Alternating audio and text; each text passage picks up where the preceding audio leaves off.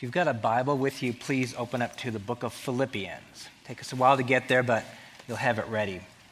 Like Zach said, my name is Ron. I'm the administrative pastor here. Ryan Kelly, our teaching elder, who usually is here, uh, we just wanted to give him a break. He's not sick, he's not out of the country on a missions trip. He's just preached for, I don't know, probably 10, 11 weeks in a row, and so we came to him and said, take a break. So today we're in Philippians, not in the Gospel of Luke. I want to start with a story. This is a true story, and to give you a little background, it's a story about four people that went on a fishing trip. Uh, it's the story of a father. His name is Dr. Phil Littleford.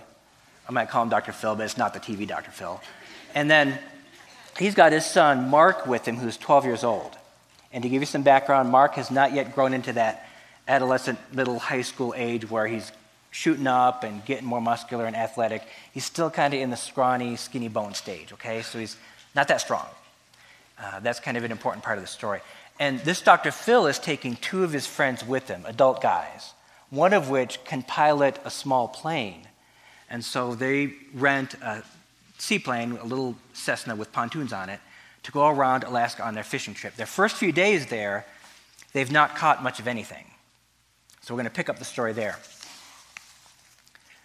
Disappointed but not discouraged, they had climbed aboard their small seaplane and skimmed over the Alaskan mountains to a pristine, secluded bay where the fish were sure to bite. They parked their aircraft and waded upstream where the water teemed with ready to catch salmon.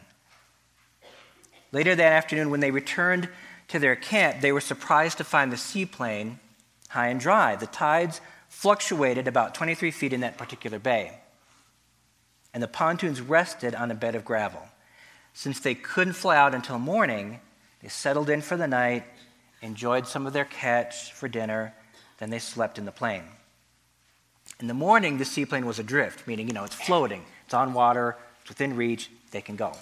So they promptly cranked the engine and started to take off.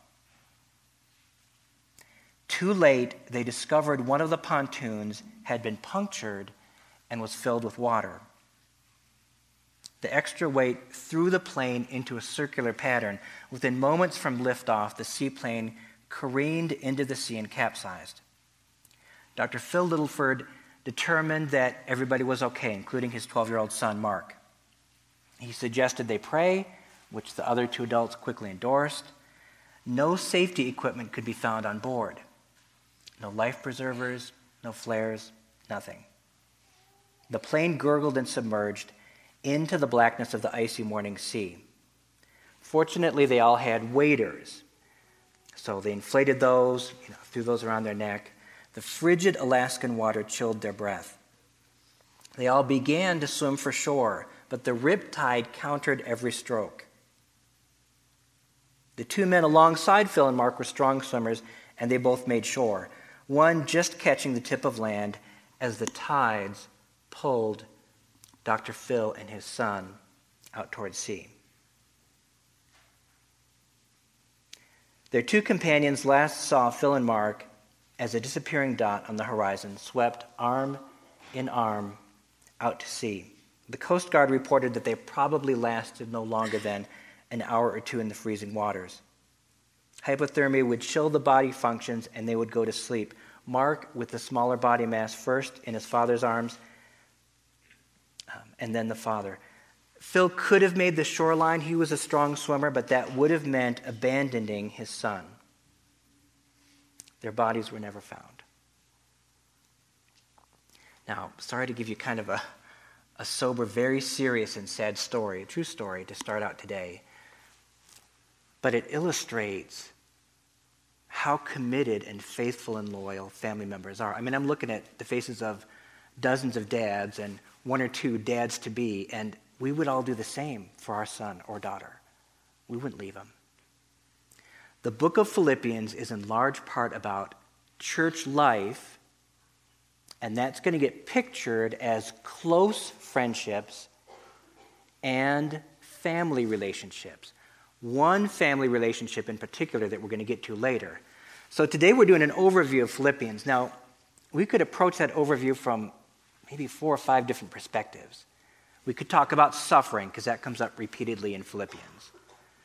We could talk about Philippians as a kind of last will and testament of Paul to the church, because he's within a few years of dying. In fact, it's, I think, the second to last book he wrote before dying. He's in prison, he's in jail. So there's this interesting mix of Paul who has hopes for the future, hopes for the church at Philippi, hopes for himself. At the same time, he says very clearly, I desire to be with Christ. So he's also ready to die. Uh, some people say joy or rejoicing is the key theme in the book of Philippians. And indeed, if you kind of circle or underline those words, joy or rejoicing, or variants of those words, I think you'd come up with 15, 17, 18 times they occur. Um, I'd recommend you do this if you want to learn more about Philippians. Our teaching elder Ryan did a whole series on this book, pretty much a verse by verse series about four or five years ago at least go back on the website and listen to the very first sermon in that series. Because what he says is, yeah, joy and rejoicing are there, but there's something that's more present in this book, and it's the idea of being in Christ. And I had never thought of that before listening to that sermon. I think he's right. If there's a general rubric or umbrella over which everything in Philippians goes, it could be in Christ. We come across that repeatedly, sometimes in Him capital H, or through him, through Christ. So let me give you today a pretty good theme under that. And that is the life of the church. What it means to be in Christ as close friends and family within a church setting. So, first part of that is we're going to look at friendship. And we'll do that by reading the first few verses in Philippians. Now, as we look at friendship, I almost want to use that word close again and talk about close friendship because friendship gets thrown around all over the place these days. We're not talking about the friendship of Facebook here, okay? Uh, I think my kids have maybe 500 friends on Facebook. And you know what that really means? Probably 480 of those are friends of friends of friends. That's what it means. They might not even have met some of these people whose names and faces appear in their Facebook list of friends. So, Paul will help us maybe redefine that a little bit more. But let's start with number one, friendship. And let's read chapter 1, starting at verse 1. Paul and Timothy, bond servants of Christ Jesus, to all the saints in Christ Jesus who are in Philippi, including the overseers and deacons, grace to you and peace from God our Father and the Lord Jesus Christ. I thank my God in all remembrance of you, always offering prayer with joy. There's that word joy or rejoicing. In my every prayer for you all, in view of your participation in the gospel from the first day until now. Now go back to verse 1. I want you to see to whom this is addressed. It's the saints in the church of Philippi. That's all of you guys, believers. And it's to the overseers and deacons. Now, here at Desert Springs, the way we look at our Bible, we see the word overseer as synonymous, meaning the same thing as pastor, meaning the same thing as elder. So for us, those are just three different ways of describing a pastor. So you've got the church, the believers, the pastors, and then the deacons, the second spiritual office of the church. Here's what's interesting about that. This is the only letter of Paul where, in his greeting, his opening, he mentions overseers and deacons. Later, on your own, if you like studying the Bible, and hopefully we all do, if you look at Romans or 1 Corinthians or Galatians, in those first one or two verses, you're going to see they're addressed to the church or to the saints who are in this particular city. So I think we're getting a hint even early on in the book of Philippians that this is about church life. It's about all of us and how we relate to one another. Not so much mentioning elders because of government or finances or a building program. This is going to be more relational stuff that we're going to see. But again, we're under this heading of close friendship right now. Look at the end of verses 1 through 5 that we read through. Verse 5 In view of your participation in the gospel from the first day until now. So after Paul gives a greeting, verses 1 and 2, what's the first thing that he does? Look at verses 3 and 4. He prays. And, okay, what does he start that prayer out with?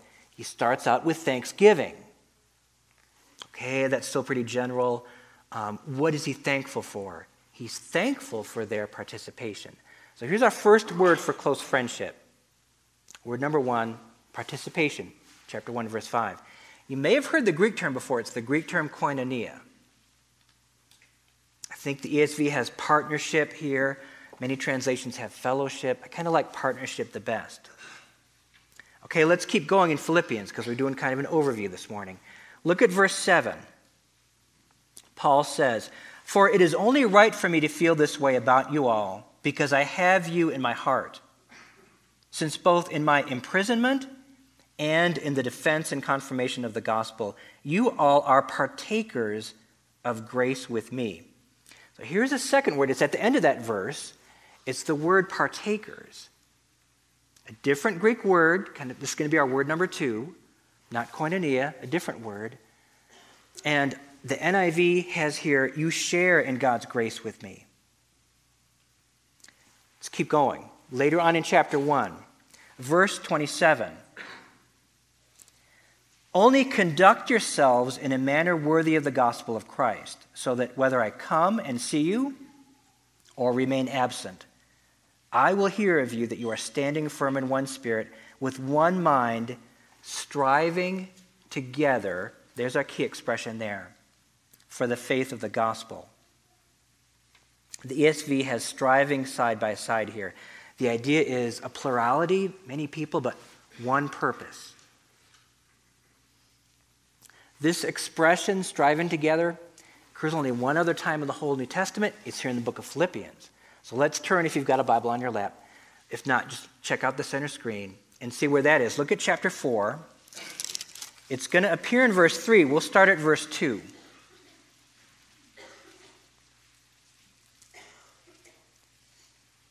I urge Euodia and I urge Syntyche to live in harmony in the Lord. Stop there for a minute. These are two ladies, and they're not just any ladies. They're not just rank and file, sit in a pew or in a chair, ladies that are going to have some kind of conflict. They're really leaders in the church at Philippi. We'll see that in the next verse. Paul said, They've shared with me in the ministry of the gospel, and they've come into some kind of conflict. So let's read on. Verse 3 Indeed, true companion, I ask you also to help these women who have shared my struggle in the cause of the gospel, together with Clement also, and the rest of my fellow workers, whose names are in the book of life. In the middle of verse 3, at least in the New American Standard, you'll see the words shared my struggle. It's the same word we had back in chapter 1. But here's what's cool. Now that we're in verse 3, stay there look at that verse, and are there other words or expressions that have to do with shared life, partnership, participating together, what we're going to call close friendship? Hopefully, you'll see a few. At the end of verse 3, there's the expression fellow workers. I'm sorry, let's go back up to the beginning of verse 3. I missed one already. At the beginning of verse 3, in the third word in the New American Standard, we've got the word companion. We're going to call this word number four, a different Greek word, not koinonia, not one of the other ones, a word companion. Some older translations have the word yoke fellow for this. I know it sounds like Old English, and it is, but the NIV and the King James have this word yoke fellow. And what's a yoke fellow? Well, you're supposed to picture two oxen, maybe it's like the Old West here in New Mexico in the 1800s, two oxen. They're pulling a cart or a wagon, but the two oxen are joined by a thick wood yoke. This kind of bar that's carved out a little bit for their shoulders and their neck. And that does a couple things. It joins the two ox together, uh, and they have to go in the same direction, right? You can't have one going to the right and one going to the left. So, unity of purpose there and it lightens the load. It makes it less laborious to pull this heavy wagon or cart. So, word number four, companion. But later in verse 3, there's yet another word that has to do with close friendship. It's way at the end, and it's the word or the expression fellow workers. Fellow workers is the Greek word sunergos, S U N like son, E R G O S. Does sunergos sound like any English word you might know? We get our word synergy from it. What is synergy? Energy, the ability to do something, to accomplish something that comes from more than one person or source. Okay, I think we've exhausted, at least on a superficial level, verse 3. This word sunergos occurs one more time in Philippians. Let's see where. Flip back, if you've got a Bible, to chapter 2 and verse 25. Paul says, But I thought it necessary to send to you Epaphroditus. So we'll hit pause right there. Epaphroditus is a go between that the church at Philippi sends to Paul. Paul is in prison, remember? So they send this guy Epaphroditus with a care package, basically. Maybe some food, maybe some writing instruments or some scrolls, um, and maybe a letter from themselves. Epaphroditus, maybe an elder at Philippi, brings that to Paul. So that's who Epaphroditus is. Paul's going to send him back to the church as well. So let's go back to the beginning of verse 25, chapter 2. But I thought it necessary to send to you Epaphroditus, my brother and fellow worker, there's our same expression, sunergos, fellow worker, and fellow soldier, who is also your messenger and minister to my need. Now let's stay in verse 25. Aside from fellow worker, there are more expressions of close friendship in this verse. Do you see them? Right after fellow worker, we're going to call this word number six, yet a, sixth word, different word in Greek. We've got fellow soldier. Fellow soldier only occurs twice in the whole New Testament, once here. And then did you see the other one? Before fellow worker, we've got the term brother. We're going to call that word number seven. Now, although words one through six, not all that frequent in the New Testament, our seventh word, brother, all over the place dozens and dozens of times, usually in the plural, as in brother or brethren. So we're done with our little survey of close friendship terms and expressions. Now we want to pick up on brother and talk about family relations. So for this, let's look at chapter 4. We looked at verses 2 and 3 already. Now I want you to see verse 1 of chapter 4. Let me read it for you. Therefore, my beloved brethren, here's our term, whom I long to see, my joy and crown, in this way stand firm in the Lord, my beloved. Man, there are terms of endearment all over that verse. Do you see the word beloved twice? And it's all focused around that word brothers. And we could say brothers and sisters. This is not meant for the male gender only. So of all the pictures that Paul has to pick from, he picks the family. And think of a family for a minute. You've got a lot of relations in a family mother, father, children, brothers, sisters, aunts, uncles, cousins, grandparents. Of all those relations, he picks siblings. So here's the deal siblings, usually represented as the word brothers, is the dominant, the primary word picture used in the New Testament for the church, for you and I, for all of us gathered together here. Now, there are other word pictures. Let me give you a couple, but I want to show you kind of numerically, statistically, how big brothers is, this idea of siblings. The Bible, even Paul, uses the picture of the church as the bride of Christ. Church is the bride, Jesus is the bridegroom that describes part of our relationship with Christ. Paul uses that two times. So is it significant? Yes. Is it repeated, common? Does he go back to that well again and again? No, he doesn't. Uh, the New Testament talks about us, the church, as the temple for the living God, the temple of the Holy Spirit. We collectively are where God loves to dwell. Just like he loved to dwell in the physical temple in Jerusalem in Old Testament days. In our time period, he loves to dwell in the church. God dwells everywhere. There's no place where God is not. But in some sense, he dwells in a deeper sense here, right now, this room, this service, than he does in the stars or among the pines of the San Juan National Forest in southern Colorado. And he takes joy in dwelling here.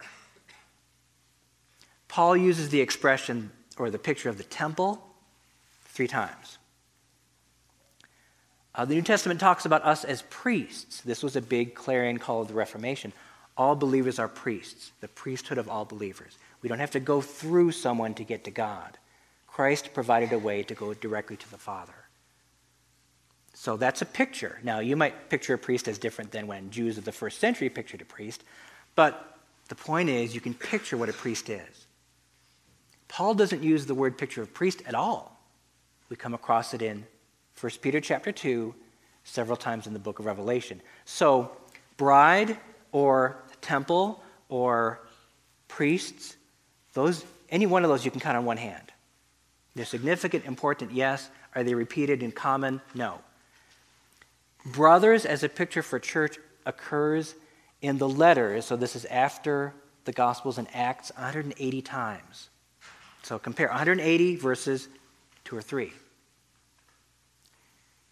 Brethren or brothers and sisters is the primary dominant picture that the New Testament uses for what we are. Okay, here's my problem with that. And it's a problem of, of culture and experience and history. My wife and I spent 18 years in Virginia. Um, if you've not been out east, Virginia is the South. It's upper South. It's not deep South, but it is the South. Uh, there's a Baptist church pretty much on every block. And it's Bible Belt. It's very, very conservative. And we spent a few years in a Baptist church, and um, I'll never forget, usually it's older generations, but guys would come up to me and they'd call me Brother Ron. So they'd come up and go, Brother Ron, can you help set up some chairs for this service tonight? Oh, sure. And to be honest with you guys, I didn't like that. Um, is it biblical? Of course. So I feel kind of guilty saying I didn't like it. But um, number one, it felt like it was real quick, real trite, real flippant. Um, number two, I don't have the best, closest relationship with my only sibling who is a brother. And so, for a couple reasons, it just kind of rubbed me the wrong way.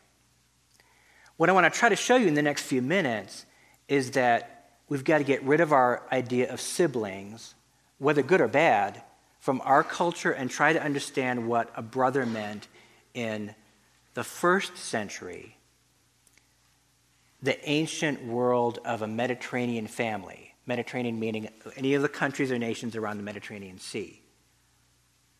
So here's my attempt at doing that for you. Brother occurs nine times in Philippians. We've seen tw- two of them already. But instead of looking at the other seven, I think it's going to be a better use of our time to see what it means. So let's make up a person. We're going to call her Sarah. Okay? Sarah grows up, she's got parents and siblings. Here is the first principle for family relations in Sarah's family and in any family in the first century around the Mediterranean. Here's principle number one the bloodline of the father is everything. Principle number one bloodline of the father is everything. There's no principle number two. There you have it. That's what family relations are built on. So let's think about this for a few minutes. With whom does Sarah share the bloodline of her father? Well, the obvious answer to that I know is her father. But aside from that, she shares it with her siblings her brothers and sisters. Don't forget our first principle the bloodline of the father is everything. Now let's grow Sarah up and get her married to a guy named Jared. Two good Hebrew names. So, what happens now if there's conflict that develops between Jared, Sarah's husband, and Sarah's sister Leah, or one of Sarah's brothers. Let's pretend a little bit further. What if that conflict becomes very heated and pointed and it cannot be resolved? And Sarah is living in chaos and she cannot keep living the way she's living because of this unresolved conflict between her husband and her siblings. Now, in most cases, in our culture, we would say the spouse wins out for sure. There's no debate about that. I know that's not true across the board, but in, in most cases, we would say the spouse wins out. Not so in first century. In most cases, the siblings went out. Why? Because they share the blood of her father. That is a commitment that can never be broken, no, nor should anyone want to break it. So, um, I'm not saying that's the way things should be. That's certainly not the way things Jesus wanted them to be. That's the way things were. In fact, Jesus tried to reclaim marriage from this relationship of convenience, where a man could easily divorce his wife. And wives were good for what in the first century, outside of the views of Jesus? Keeping a kitchen, keeping a house, and having kids. And you know what? If they had kids, to which family did they really belong? The husband's family or the wife's family? The husband's family, because the bloodline of the father is everything. Jesus tried to redeem that by saying, one man, one woman, one lifetime, a partnership, worshiping God together. So I'm not saying that's the way things should be. I'm saying that's the way things were. When Paul looked for an illustration of the church, he looked around him in his day, what he saw was the strong bond of commitment between siblings. So here's how it goes. Go back to Sarah. Sarah is hurting. Her siblings will share her hurt and gather around her. Sarah is joyful or victorious about something. Her siblings will share that joy and gather around her. Sarah is ashamed or humiliated in some sense. Her siblings will gather around her and either defend her, or if she's what we would call sinning, they would confront her lovingly and try to lift her up out of that sin. Sarah needs to grow in some manner. Maybe she needs some kind of education her siblings will gather around her and make it a group project, even if that means sacrificing out of their own finances. Jared, Sarah's husband, may or may not do any of those things. Her siblings will. Number one, they're required to, they're mandated to. The father would not allow anything else to happen. He would insist that her brothers and sisters gather around her. But you know what? Even if the father was dead and didn't require it, they'd want to do that. I'm not saying 100% of the time in the first century this happened, but as a norm, this is what happened. They would want to gather around Sarah if she was in need. Again, the husband may or may not do that. He can divorce her if he wants. Siblings would never think of abandoning their sister. So, for a number of reasons, Paul looks to siblings and he says, You know what that's like in our world? It should be even more so like that in the church. That kind of commitment should be between us in a figurative sense. All right, so we're done with family, which specifically is the idea of siblings and what that meant. In Bible days, that's what we should read when we hear Paul. So, am I going to go around and call you guys brothers and sisters? Um, no, I'm not going to go up and say, I don't know, Brother David or Brother Andrew or something like that. But I'll tell you what I do when I walk into a community group or a Bible study. I think brothers and sisters. I think that first century image that Paul wants us to think about. And I ask myself, am I treating them that way? Or am I treating them like a little social club and like friends in the modern Facebook sense of the word? All right, on to the third and final part of today's message. So, how do close friends and family treat each other? What do they do? Let's look at Philippians chapter 2. Philippians chapter 2, verse 3. Paul says here, Do nothing from selfishness or empty conceit, but with humility of mind, regard one another as more important than yourselves. Do not merely look out for your own personal interests, but also for the interests of others. So, this is what close friends and family do they look out for the interests of others.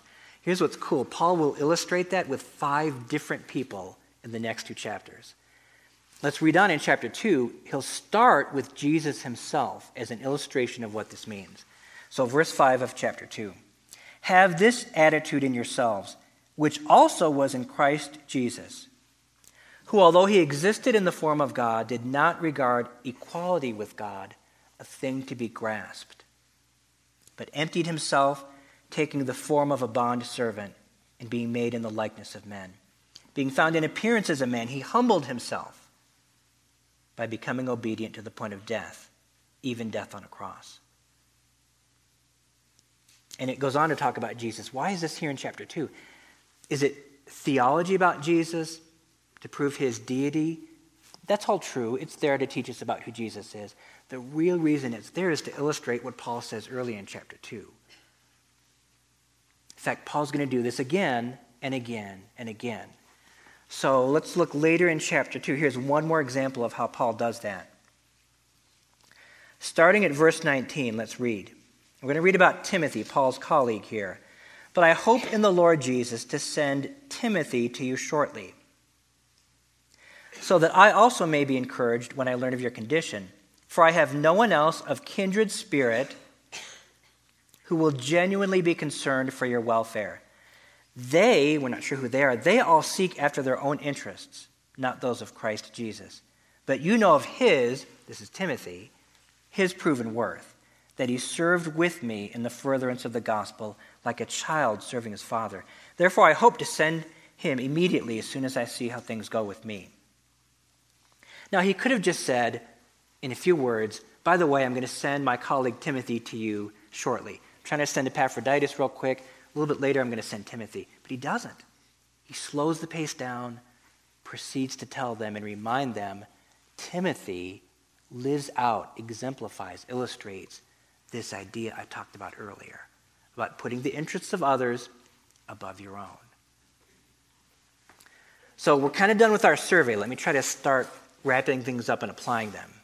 Let me give you two more tidbits about the New Testament. Paul uses the expression, my Lord, Lord capital L, talking about Jesus. He uses the expression, my Lord, one time in all of his letters. So, what would that focus on? His personal, private, individual relationship, vertical relationship with Jesus.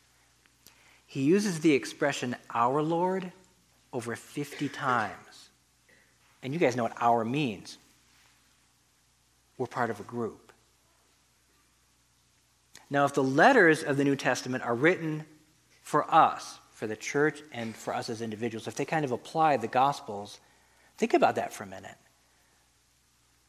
I wonder if, as Western evangelical Christians, we've got things flipped. If we would talk 50 times about my Lord, my God, my relationship with Him, my, my, my, for every one time that we talk about Christ being Lord of a group, whether that's three guys having coffee or 12 couples in a community group. Here's a question for you. So, second and last tidbit. Don't answer out loud, just think. How many of Paul's letters do you think were written to and for individuals? Let me define what that means. Written to an individual means it'll be written to one person. So, was Philippians written to an individual? We know that wouldn't qualify. So we read the first verse. It was to the saints, the overseers, the deacons. So no way is Philippians written to an individual. Romans, 1 Corinthians, Ephesians, those are all churches. They all have church or saints, um, not individuals' names.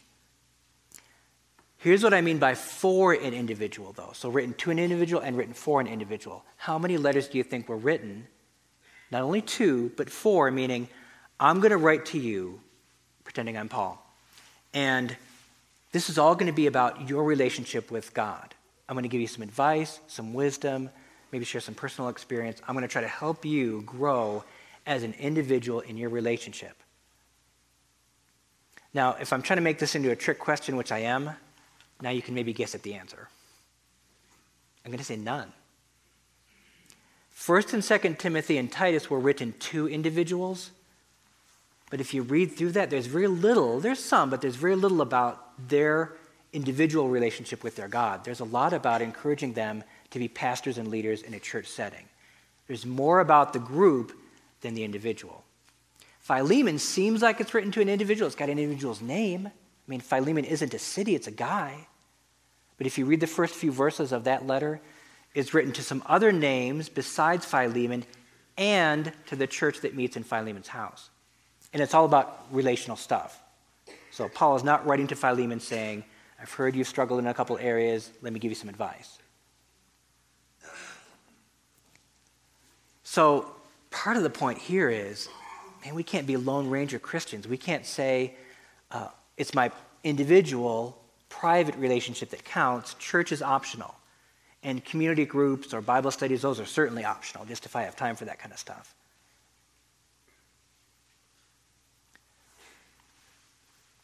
Let me ask you to do one thing. I want you to answer a question. And if your answer is one of three answers, I'm going to actually ask you to write out an answer. Here's my question for all of us. If you're a member or regular attender here at DSC, do you view people here at church as your brothers and sisters, your siblings, in the ancient Mediterranean family sense of the word? I'm not saying do you know everybody. If I were to say, do you think of everyone here as your brother and sister in that sense, we'd all say no. I haven't even met everyone that's a member here at Desert Springs. I mean, are there four, eight, a dozen, 20 people that you would say, in, in the sense you described when you talked about this girl, Sarah, this lady, and her relationship with her brothers and sisters, I have that relationship with people here at church. Your answer is either going to be no, yes, or in the middle somewhere. Like, it's happening, Ron.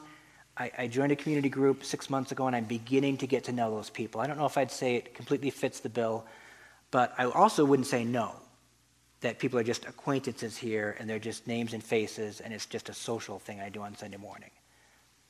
If your answer is no, then sometime, if you've got more minutes while I talk, we're doing a final song, nothing else, sit back in your chair at the end of the service. If your answer is no, take a few minutes and fill out the tear off card in your bulletin. So maybe put your name, a phone, and email. Maybe you'd say, Ron, or you could address that to any elder here, or just leaders in general. So you could say, you know, I've, I've tried getting in uh, what you used to call home groups, but my only night is Thursday night. I work the PM shift 3 to 11 and you don't have any groups on Thursday night, but I, I really want what Paul talks about when he talks about this family relationship. Can you guys help me? We'll get back to it in a few days. I don't know that we can solve it in a few days, but we'll get back to it in a few days and we'll work on it. And hopefully, in a few weeks or a few months, if we have to, we'll make something happen Thursday night. We'll start a new group then. If your answer is yes, I do have that with people here at church. Then I'd encourage you, whether it's a community group or a Bible study or just regular coffee with some, you know, guys if you're a man or women if, if you're a lady, um, explore whether you're treating each other as, as brothers and sisters. Are you looking at the one another's of the New Testament and practicing them? Here's a final suggestion. First suggestion is adopt siblings here in the church because that's what Paul talks about, Jesus as well. Read through Matthew 18, which is kind of a manual for the church. You'll see the word brother occur, occur all over the place. So, task number one adopt brothers and sisters here in church. And if you need help, ask us. That's what we're here for. Task number two adopt somebody outside of your church. You say, wow, how do I do that? Well, there are believers all over the world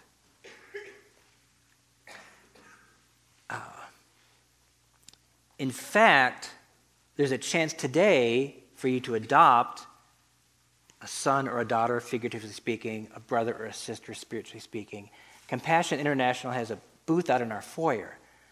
Uh, Compassion is an organization that allows you to adopt uh, a child, not literally bring him into your home, but you'll pay between 30 and $40 a month and be able to provide food, medical care, education to that kid on a daily basis you know, some are Christians, some are not. I mean, the hope is, I mean, they'll hear the gospel. The hope is they'll become a brother or sister to you. But what a great chance to adopt a sister or brother or potential sister or brother, even today as you walk out into the foyer.